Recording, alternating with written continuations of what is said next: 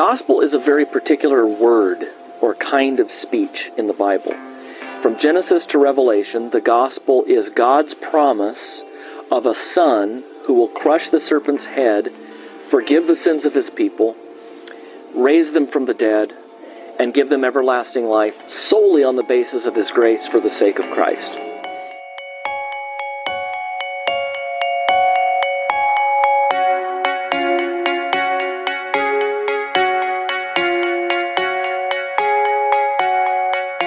Interested in the, the beginnings of the church, you know, I think looking at the creed is a great way of, of getting into church history and really seeing where the faith kind of came together.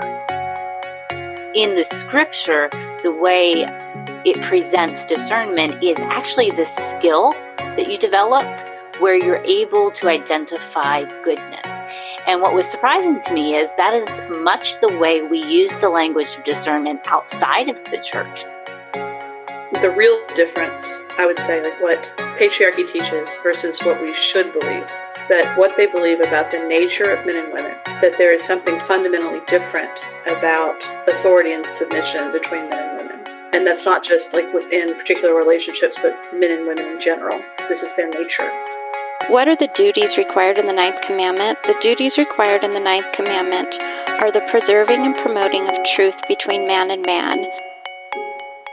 The gospel never tells us something to do. The gospel tells us about something that's been done. Hi, this is Colleen. I wanted to mention a few things before we get to this week's episode. On our episode on parenting in the pews, we announced that we would be releasing several books. We have now released two different sermon notes notebooks for children. There's one for younger children and then one for a little older children. I will link both of those in the episode notes. On our social media, we have posted pictures of the inside of each of those journals. We also have released catechism and scripture memory books those are now available and will soon be available also on Kindle. We have some Bible reading plan journals and some prayer journals, and those are either available now or will be available soon. If you follow any of our social media, we will post any updates there. Hi, welcome to Theology Gals. This is Colleen Sharp, and Rachel Miller is my co host. And today we're going to be finishing up our series on the church. I'm not even sure how many episodes it's been, but we've hit a lot of different topics from covenant theology to theonomy to men and women in the church. And periodically we get questions in the group or we get questions sent to us by email. So we're going to address the questions that came in um, regarding this episode. So I'm going to address the first couple and then I'm going to have Rachel do a couple. The, the first couple came in about theonomy, and I actually emailed Chris and Todd since they were our guests on that episode. And so the answers that I got from them is what I'm going to share. The first question is What's the difference between theonomy and Reconstructionism? And I got this answer from Chris Kahi. Uh, theonomy is focused on the application of Old Covenant civil judicial law to all civil governments of all times and all places, whereas Christian Reconstructionism wants to add libertarian, that is, Austrian, he says, economic principles. That's the difference in a nutshell. Theonomy is only interested in economics insofar as it is specifically addressed in Old Covenant civil ju- judicial law. Christian Reconstructionism wants to add Austrian economics, which began as a school of economics in the 19th century, to theonomy. So hopefully that answers the question. I will uh, see if I can find any resources I can include on the episode notes. And then the other question we got was Is theonomy primarily an American movement, or do you find it in other countries? So Todd sent me a link to uh, a very interesting little article from the Aquila Report and that will answer that question because what he said is if I wrote up my answer, it would match this this link. So I'm going to include that in the episode notes. Uh, it's a very interesting article because it talks about what what is the attraction to theonomy, and it, it makes a, a pretty good case that it's really an American movement. And, you know, I was telling Rachel before we recorded um, that my husband and I have even been talking about this how many things in the churches today that really are just very American. And I've been talking to several people outside the country. It's been very, very fascinating. Rachel, I'm going to pass on to you to do question three. Sure. Uh, this episode comes, or the question comes, I'm guessing, about um, from the, the episodes that we did talking about men and women in the church.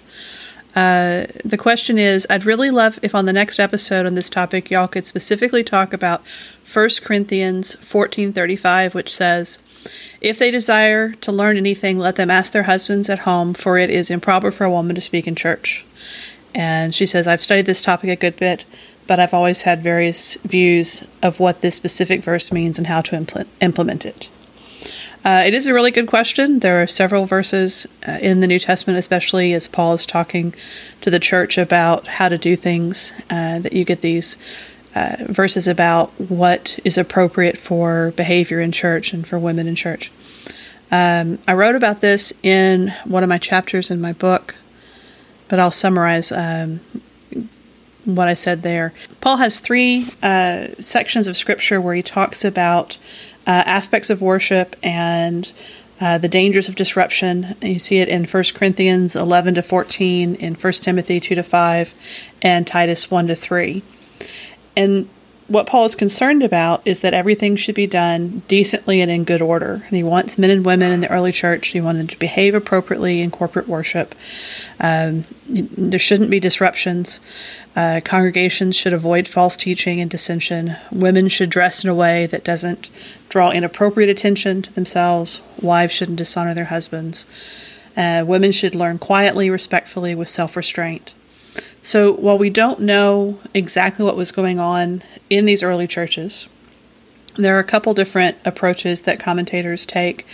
Uh, one that I think is um, the most compelling, the one that seems to make the most sense, is one that I've read from several commentators uh, that because churches were meeting in private homes, there was confusion about what behavior was appropriate within the church. Um, and so Paul is addressing some of those things. One uh, commentator, David Garland, wrote Women may have felt more comfortable in a home setting and were more expressive in certain behaviors permissible at home, however, were out of place in the church. So, what he's saying there is that Paul didn't want the behavior in church to reflect badly on on Christianity and on the church, and so while outsiders could possibly be offended because of the gospel, as Paul talks about, they shouldn't be unnecessarily offended by the way Christians were acting within church. Um, uh, so, for example, uh, in Paul's culture, respectable married women wore their hair covered in public. And so then you have a question about what do you do in church? And so Paul addresses some of that. Um, and so when Paul says to women that they should learn quietly, or that's from 1 Timothy 2, or keep silent in the churches from 1 Corinthians 14, his concern then is about disruptive behavior. Um, what Paul is concerned about seems to be disruptions that would arise if women were teaching men or asking questions during the discussions of prophecies in the corporate worship. And so then they're told to ask their husbands at home when it's not a disruption. Um, another commentary, uh, Philip Towner has a commentary on 1st and 2nd Timothy. And what he says is that when Paul instructed men and women uh, in these churches, the immediate problem was disturbances in the worship service. On the one hand, changing attitudes about the man woman relationship led women to assert themselves in the worship service in ways that threatened unity and perhaps also reflected a disregard for biblical and cultural distinctions between men and women.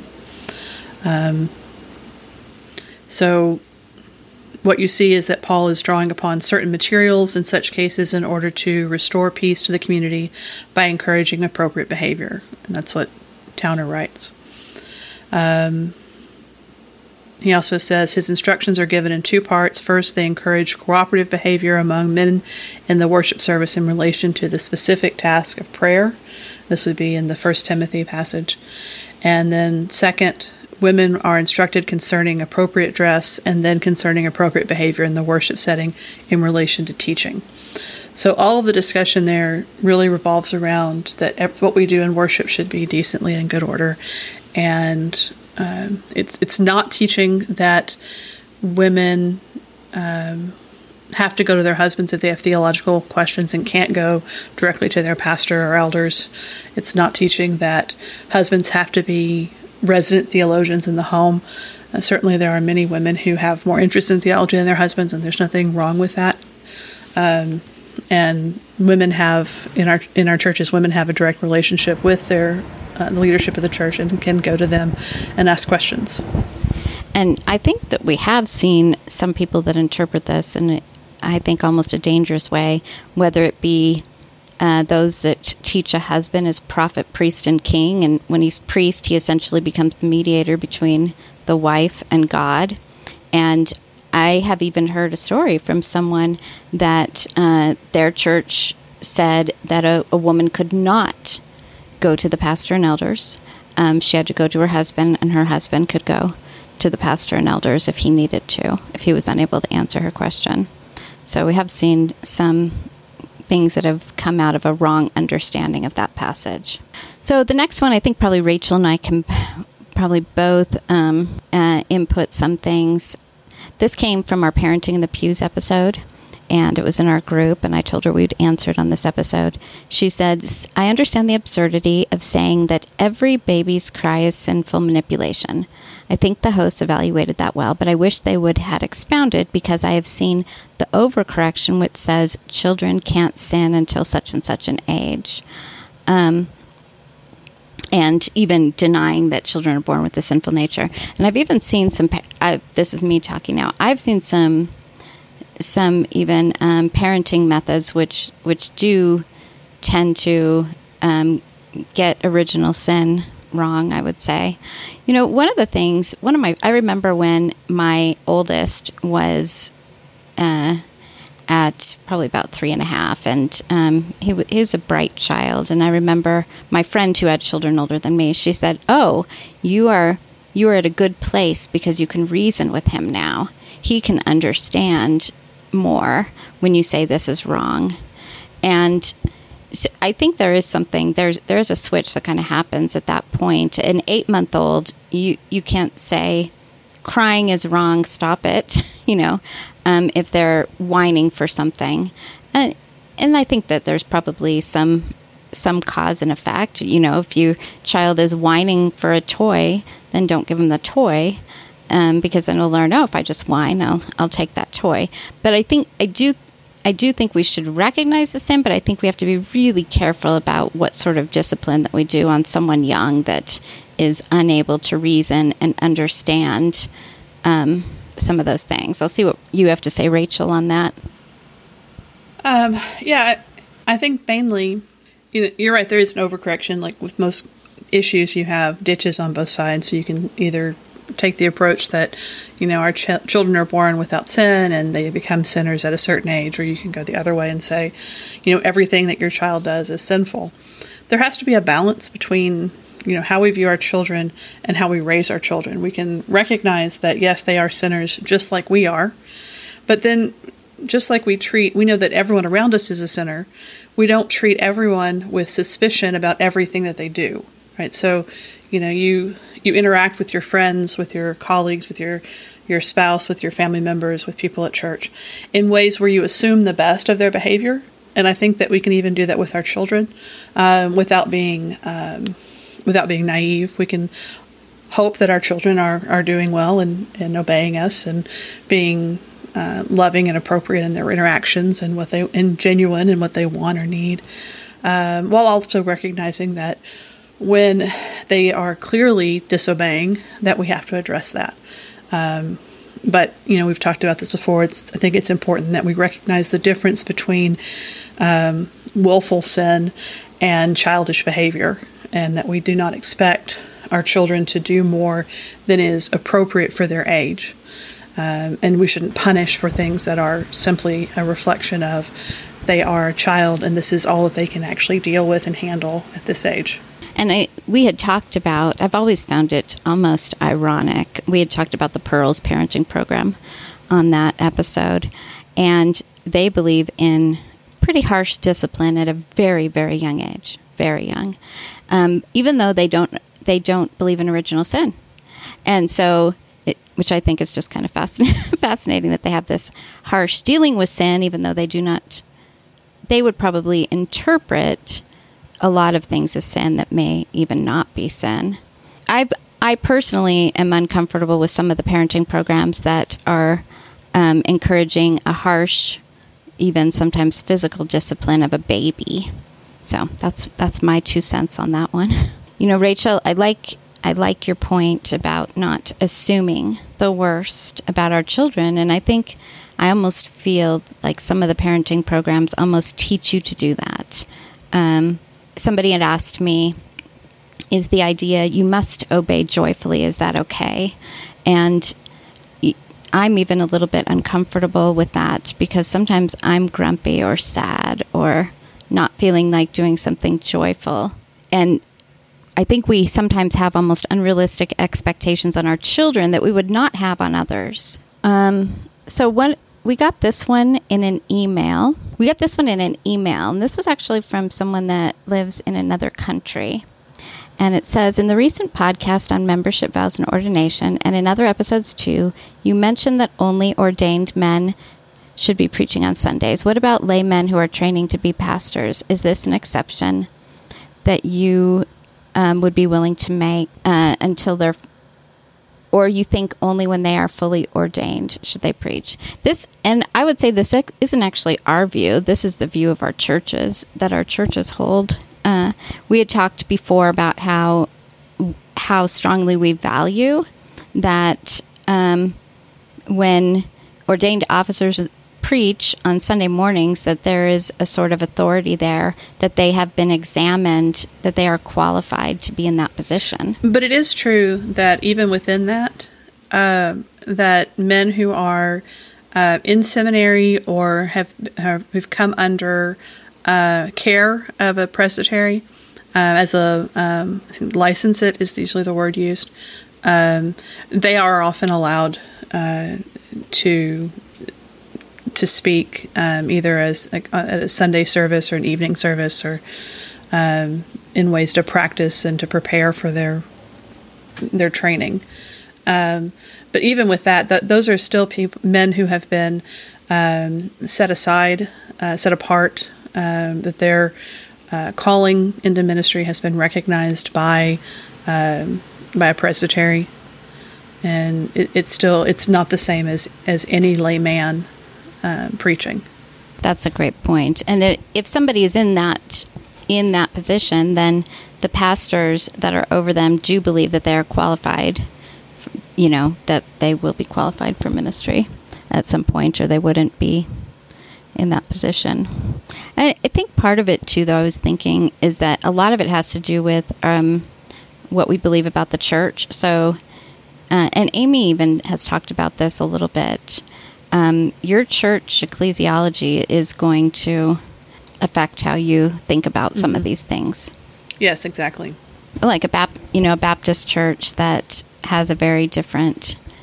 Um, I think I had mentioned I that my friend told me she's just been in independent, I guess, SBCs because they're autonomous churches. And she goes, Oh, they're just ordained by the church or something like that. I don't really know what the process is. It, it's just a it's just a very different doctrine of the church, I think, in general. Right.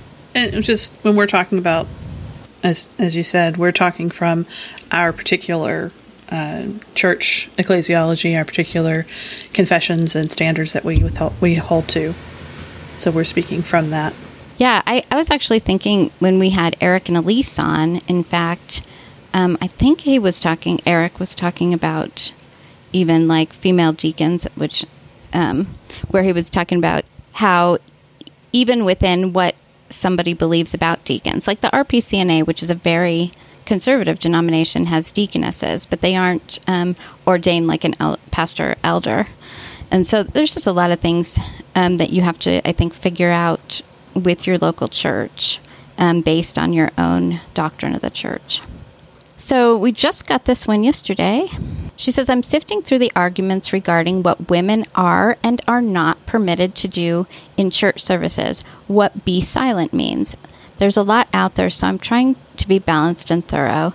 Who may read scripture aloud, who may lead worship or sing in front of the congregation, who may offer prayer in opening or closing. I've heard compelling things for those people to be only ordained elders, so men, but I've heard discussions on why various parts of the service might be performed by the laity as well. Do you have any thoughts, Rachel? Opening a Right. can of It's- worms. It is a very good question, and it is one that I think a lot of uh, churches and denominations even are wrestling with right now. Um, I, I will say I am not dogmatic about the answers to this. Um, I think that um, you know if you're in a denomination where um, all of these are, roles are held by ordained by the ordained men, and that is what um, what your church does. I wouldn't fight it. I wouldn't be you know arguing against it because I think it's a place for us to.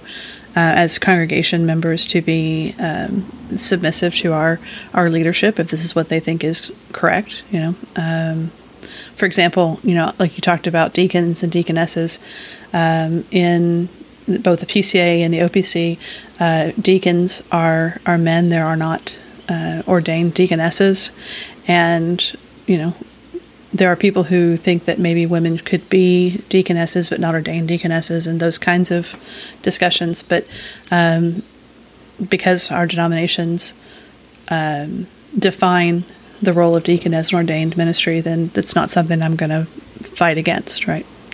Um, I think that's an appropriate definition, and then that's what we're going to work with. But when you get down to some of the other things, you know, going back to the First Corinthians 14 passage when it does say, you know, women should be silent and, and uh, ask their husbands at home. Before that, it talks about women prophesying, right, in church, and that seems to have been what exactly that was. I don't know. Uh, there's there are different understandings of what that could have been. So even Paul there, he's not contradicting himself. So he must be talking about two different things. Something is going on where women are not like utterly silent in church. So how do we balance that? How do we look at what are appropriate ways for laymen and laywomen to participate in the the service? Um, some churches have taken to having um, lay men and women uh, pass the offering plates, for example, or read a scripture, or um, you know, many of our churches have um, uh, people will sing like offertory or special music, or or lead the singing, and and they use the word leading as in they stand up and keep the music and the words together, the instruments and the people singing together. Uh, I think leading is an inappropriate uh, or gets misused there, misinterpreted. Um, and and there are things like that that I I could see an argument for um, laymen and women participating in. Um, but again, it, it's not something that I'm dogmatic and fighting about and trying to get things changed. Um, I'm willing to to submit to what the leadership of our church says on these issues and uh, to do as they think is think best. Yeah, I think that's a that's a good answer. And in the OPC, uh, generally speaking, it's the um, pastor and elders that that lead all of the service. I, I don't know. I haven't read all of the PCA book and church book of church order in a while, so I'm not exactly sure what the standard is. Uh, maybe you know more, but I have been to a PCA where um, they do have lay men and women that uh, that go up and read scripture. It happens in a lot of churches, and some of it depends on the occasion, right? So if you're talking about like a special, like a like around Christmas, and there's like an Advent reading and the candle, the churches that do those, sometimes like a family will come up and read, or you know, so it's a little more. It's not the everyday what we do every Sunday kind of thing that I've seen. Although I do know there are other there are PCA churches that are more um, have have more uh, flexibility in what they what they're comfortable with. Yeah, Yeah, that's that's true. I, if you haven't listened to our episodes with Elise and Eric, and both of our episodes with Amy that we've had in the last uh, couple of months, uh, we did talk about some of these things in in both of those episodes because so often the question is, what can a woman do? Uh, and one of the things we talked about is that the better question is, what should lay people do in the church? Um, instead of just what what can a there woman do? There are a couple do? reports, and, and we'll. Um, I think we should include them. The, the PCA has their um, study committee on women that was from a couple years ago, and the OPC has a similar. It was done earlier, but a similar stat, uh, statement or study paper on on the issue of women. And I think both of those are, are good ones to read to kind of get um, an idea of what's going on in some of the discussions in Presbyterian churches about men and women in the church, while absolutely holding to um, you know the ordained offices of elder, um, deacon being men. Um, what some of the other discussions are. Um, so I recommend those both. Yeah, we'll link all of that. Anything that will be helpful to any of the questions that uh, that we addressed today, I'll link in the episode notes. Uh, I don't know that I think that upcoming, Rachel and I have some different topics that we would like to do. I don't know that it'll be a series necessarily for a little while, but if there are any just topics you'd like us to do an episode on, feel free to email us at theologygals at gmail.com. It's, it's always helpful for us uh, getting episode ideas that our listeners would like to hear. Um, and we are going to be upcoming I know we're going to be doing an episode on grief, and then we're kind of figuring out uh, where to go from there. So, this is a good time to to send us some topic suggestions. So, I hope this was helpful. I've really enjoyed doing this series on the church with you, Rachel. Yeah, I have too. It's been a good a good series. So, alrighty. Well, I know it's a shorter episode, but we did get to all the questions that came in. So, we'll see you next week.